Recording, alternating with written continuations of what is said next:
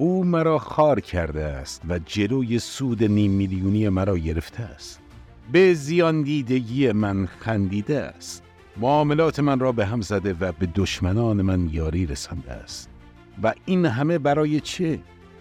چون من یک یهودیم چشمان یهودی دارم دستان یهودی دارم اعضا و جواره هم همه یهودی. اما احساسات عواطف تعلمات من چه همان خوراک را می‌خورم اگر شما زخمی به ما بزنید آیا خونریزی نخواهیم کرد؟ اگر ما را قلقلک دهید آیا نخواهیم خندید؟ اگر ما را مسموم سازید نخواهیم مرد؟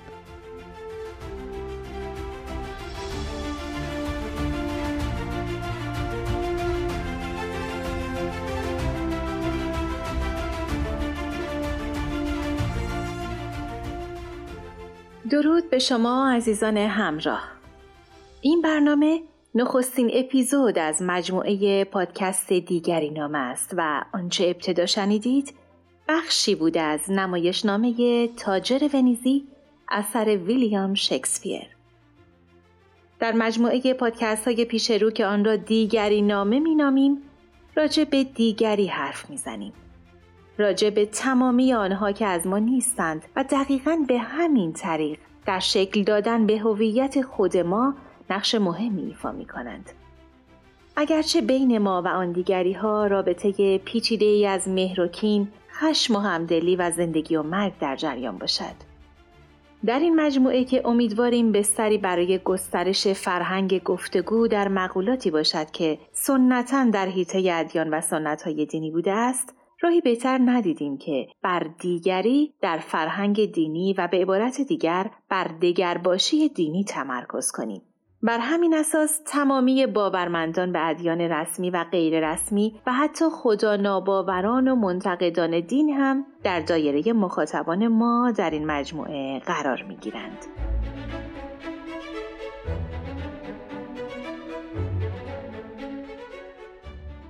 توانا پادکست دیگری نامه. اپیزود اول آن دیگری بزرگ.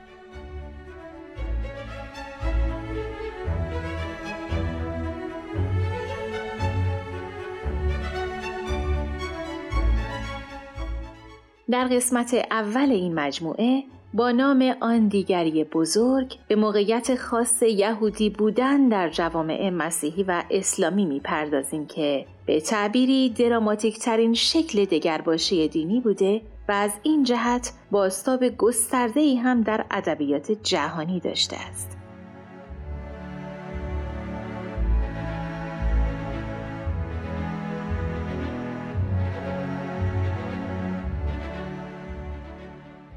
جهودان در خانه از پس ببست.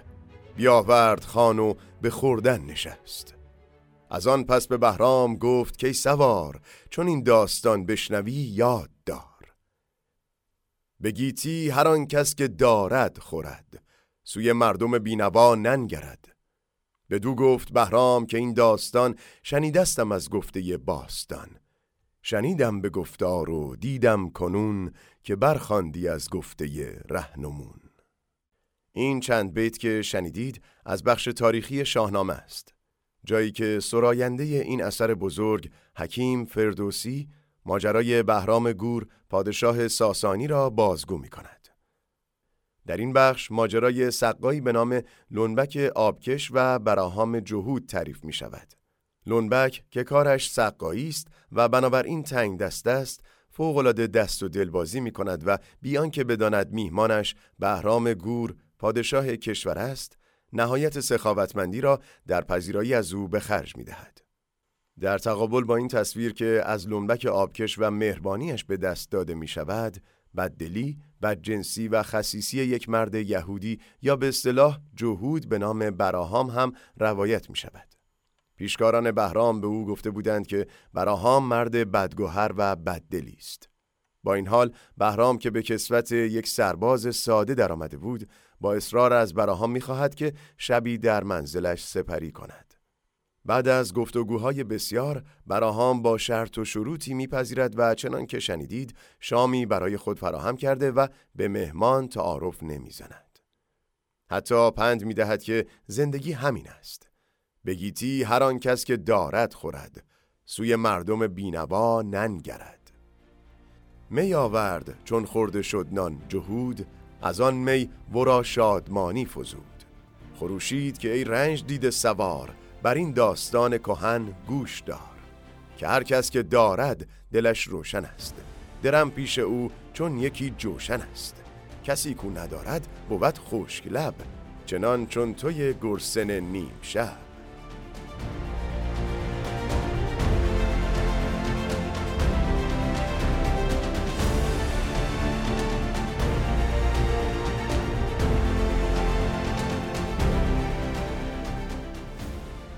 شما می توانید حدس بزنید که براهام جهود به عنوان شخصیت منفی این داستان در آخر کار به دستور شاه متضرر و بدفرجام می شود. بهرام حکم می کند که ثروت فراوان این مرد یهودی به لنبک آبکش داده شود که آن گفته باستان که دارندگی برازندگی است دیگر راست نباشد. شاه حکم می کند که دارندگی برازنده لنبک دست و دلباز است و نه براهام جهود که اموالش به حکم شاه مصادره می شود. یهودیان به عنوان وارثان یکی از کهنترین های دینی غالبا نقش منفی در داستانهای ادبی، اشعار و نمایشنامه های ملل کهن دارند. دشمنی با آنها البته بیشتر در جوامعی دیده می شود که سنت مسیحی یا اسلامی داشتند. یعنی سنت هایی که خود از دل سنت یهود بیرون آمدند. با این حال داستان شاهنامه نشان می دهد که چهره مرد یهود به عنوان فردی بخیل، بدتینت و بدزات در فرهنگ ایران پیش از اسلام هم سوابقی داشته است. واقعیت این است که وقتی باورمندان به یک سنت دینی در یک جامعه در اقلیت قرار می گیرند، به آن دیگری تبدیل می شوند که ممکن است تمامی کاسکوزه ها سر او شکسته شود. به آن میهمان ناخوانده، به آن فرد مشکوک یا بز بلاگردانی که با بریدن سرش می‌توان بلا را دور کرد. اقلیت مسلمان در جوامع مسیحی یا اقلیت مسیحی در جوامع مسلمان هم تجربه های مشابهی برای نقل کردن دارند. در این حال مثال بارز و نمونوار آن دیگری بزرگ یهودیانند.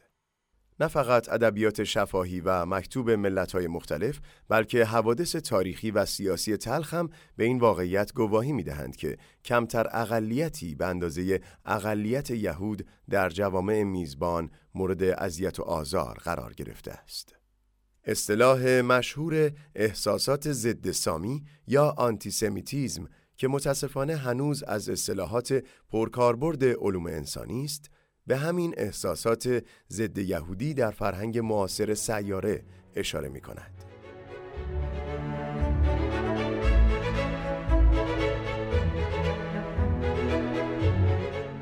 ظاهرا چشپوشی از ارزای تمایلات پرخاشگرانه برای انسانها آسان نیست. انسانها بدون تعرض به یکدیگر خوشنود نیستند. مزیت یک جمع نسبتا کوچک فرهنگی که با دشمنی نسبت به کسانی که خارج از این جمع هستند و امکان بروز این انگیزه تعرض را می‌دهد نباید دست کم گرفته شود.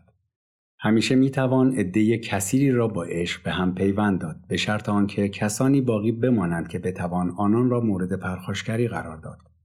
من زمانی به این پدیده پرداخته بودم که درست جوامعی که همسایه و از دیگر بابتها به یکدیگر نزدیکترند با هم می ستیزند و یکدیگر را مسخره می کنند.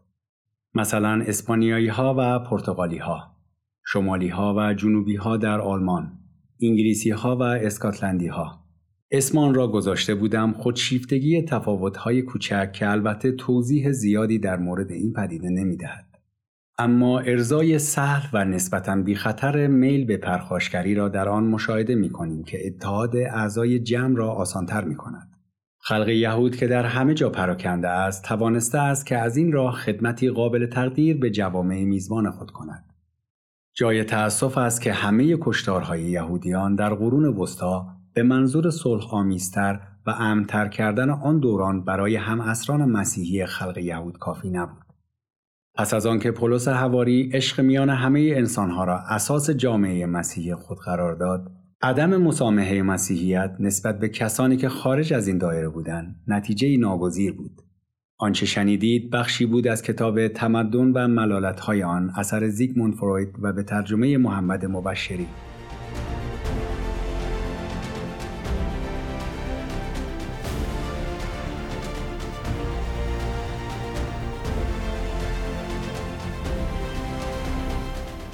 فروید که خود یهودی تبار بود در کتاب تمدن و ملالتهای آن یا به عبارتی دیگر فرهنگ و ناخرسندی های آن بیش از یک بار به موقعیت خاص یهودیان در جوامع می پردازد.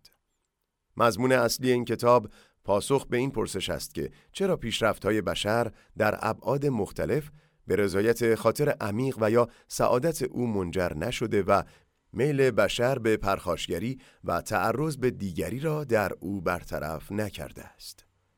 از منظر روانکاوی او چاره ای نمی بیند که مسلم بداند میل به پرخاشگری در انسان میلی اصیل و طبیعی است و قابل حذف نیست.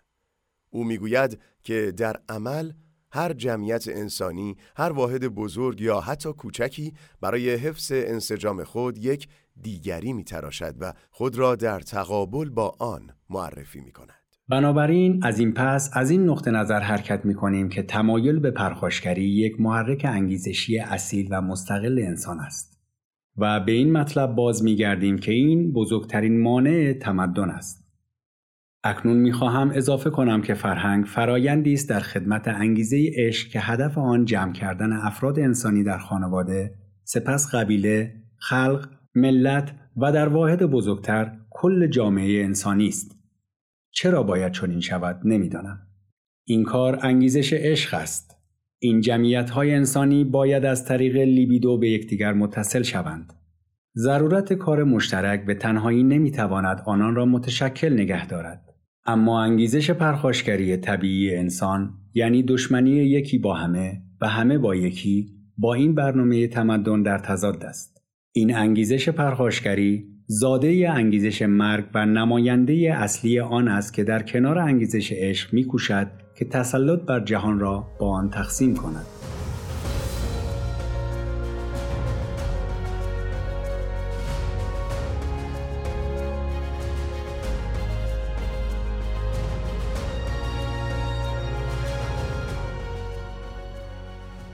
آنطور که فروید و بسیاری از پژوهشگران روند دیگری سازی در حیات اجتماعی انسان را دیدند و تفسیر کردند این دیگری سازی که می تواند در حد دشمن تراشی پیش رود صرفاً کار جمعیت های دینی نیست واحدهای سیاسی هم حتی اگر ایدئولوژی های غیر دینی داشته باشند اغلب به همین مسیر گام می‌گذارند. فروید ادامه می دهد این اتفاقی غیرقابل فهم نیست که رویای ژرمنی تسلط بر جهان برای تکمیل کردن خود به یهود ستیزی نیاز داشت. همچنین می توان فهمید که چرا در فرهنگ کمونیستی جدیدی که در روسیه بنا می شود، تعقیب بورژواها از نظر روانی پشتیبانی می شود. آدمی با نگرانی از خود می‌پرسد که وقتی بورژوازی ریشهکن شد، شوراها به چه کاری دست خواهند زد؟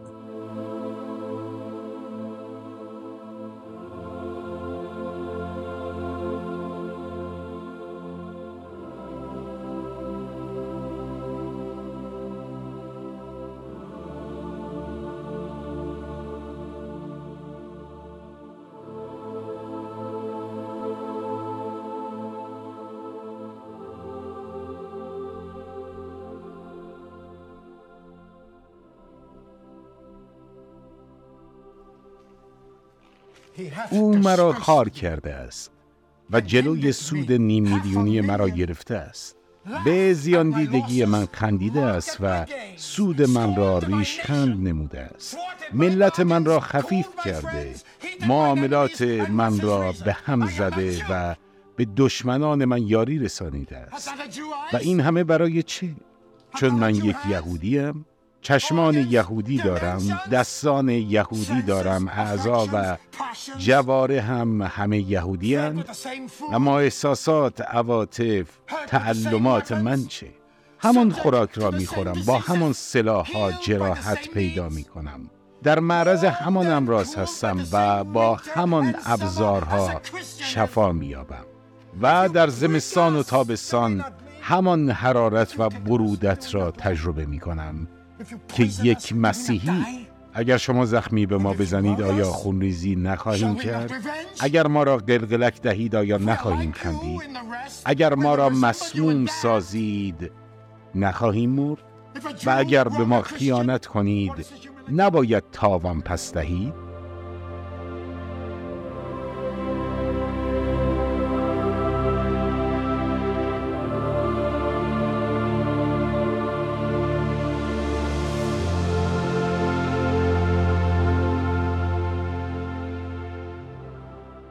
یکی دیگر از مشهورترین آثار ادبی که یک یهودی ثروتمند را به صورت کاراکتری منفی معرفی می کند نمایشنامه تاجر ونیزی اثر ویلیام شکسپیر است.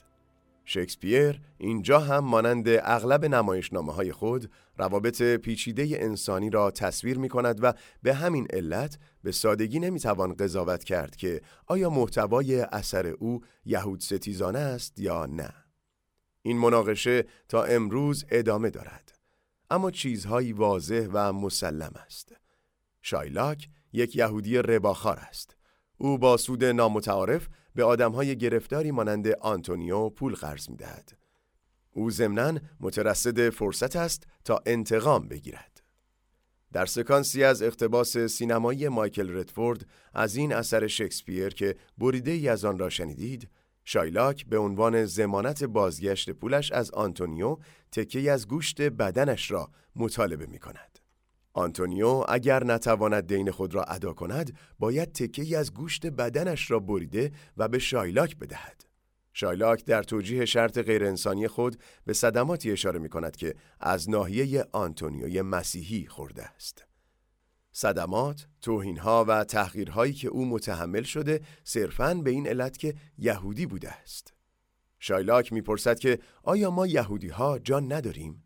اگر به ما زخم بزنید خونریزی نخواهیم کرد؟ اگر قلقلک بدهید نخواهیم خندید؟ اگر ما را مسموم سازید نخواهیم مرد؟ و اگر به ما ظلم کنید ما نباید انتقام بگیریم؟ من تنها شرارتی را اجرا خواهم کرد که از شما آموختم.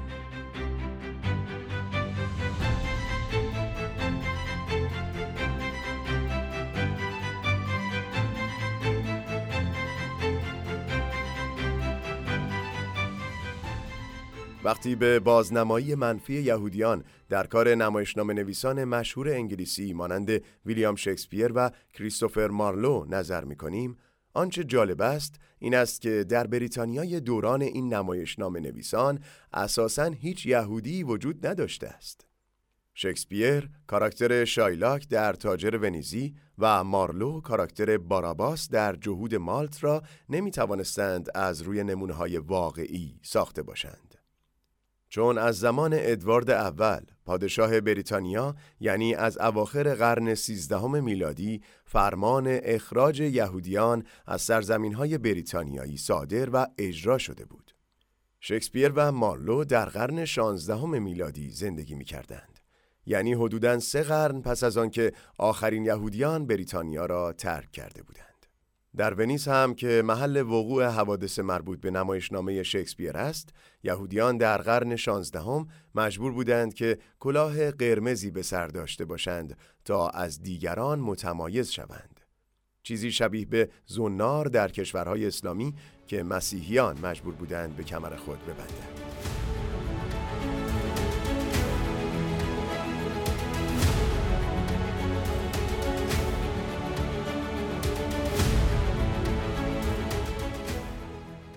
آنچه مسلم است اینکه این نویسندگان تحت تأثیر سنتی قرار داشتند که مطابق با آن یک یهودی چنین بازنمایی می‌شد. از آنجا که از طرفی رباخاری در کشورهای مسیحی و مسلمان ممنوع بوده است و از طرف دیگر یهودیان در فعالیت‌های اقتصادی با محدودیت‌های فراوان مواجه بودند تصور عمومی این بوده که یک یهودی با انباشت ثروت و رباخاری می توانسته به حیات خود ادامه دهد. ادبیات بسیاری از ملل به همین علت کلیشه یهودی تماع و نزولخوار را باز تولید می کرده است.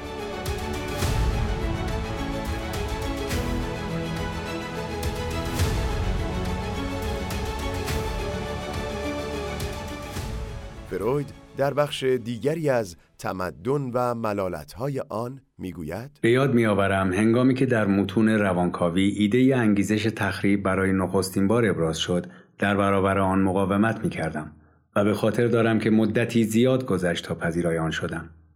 اگر دیگران نیز چنین مقاومتی نشان می‌دادند یا می‌دهند کمتر تعجب آور است. زیرا کودکان دوست ندارند بشنوند که کسی از گرایش ذاتی انسان به پلیدی و پرخاشگری و به این ترتیب از بدجنسی صحبت کند.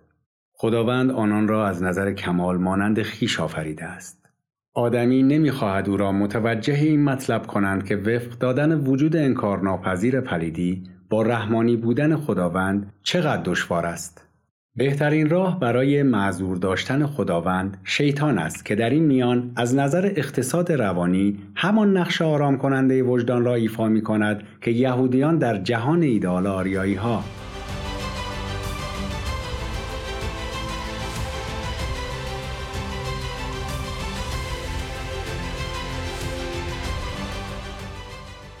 روند دیگری سازی یا ترجیحاً دشمن سازی برای قوام بخشیدن به هویت گروهی که در آن عضویم مطمئنا فقط گریبان یهودیان را در تاریخ نگرفته است. در قسمت های بعدی این برنامه برانیم که موانع ساختاری تحقق گفتگو میان ادیان را بیشتر وارسی کنیم. در این راستا به مضمون دیگری سازی قطعا باز خواهیم گشت.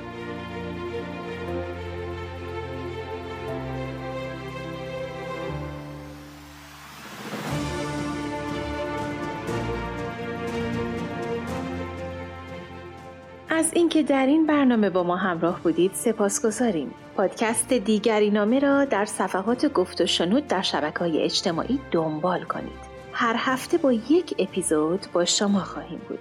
نقد و پیشنهادهایتان و روایت و تجربه شخصیتان را نیز با ما در میان بگذارید.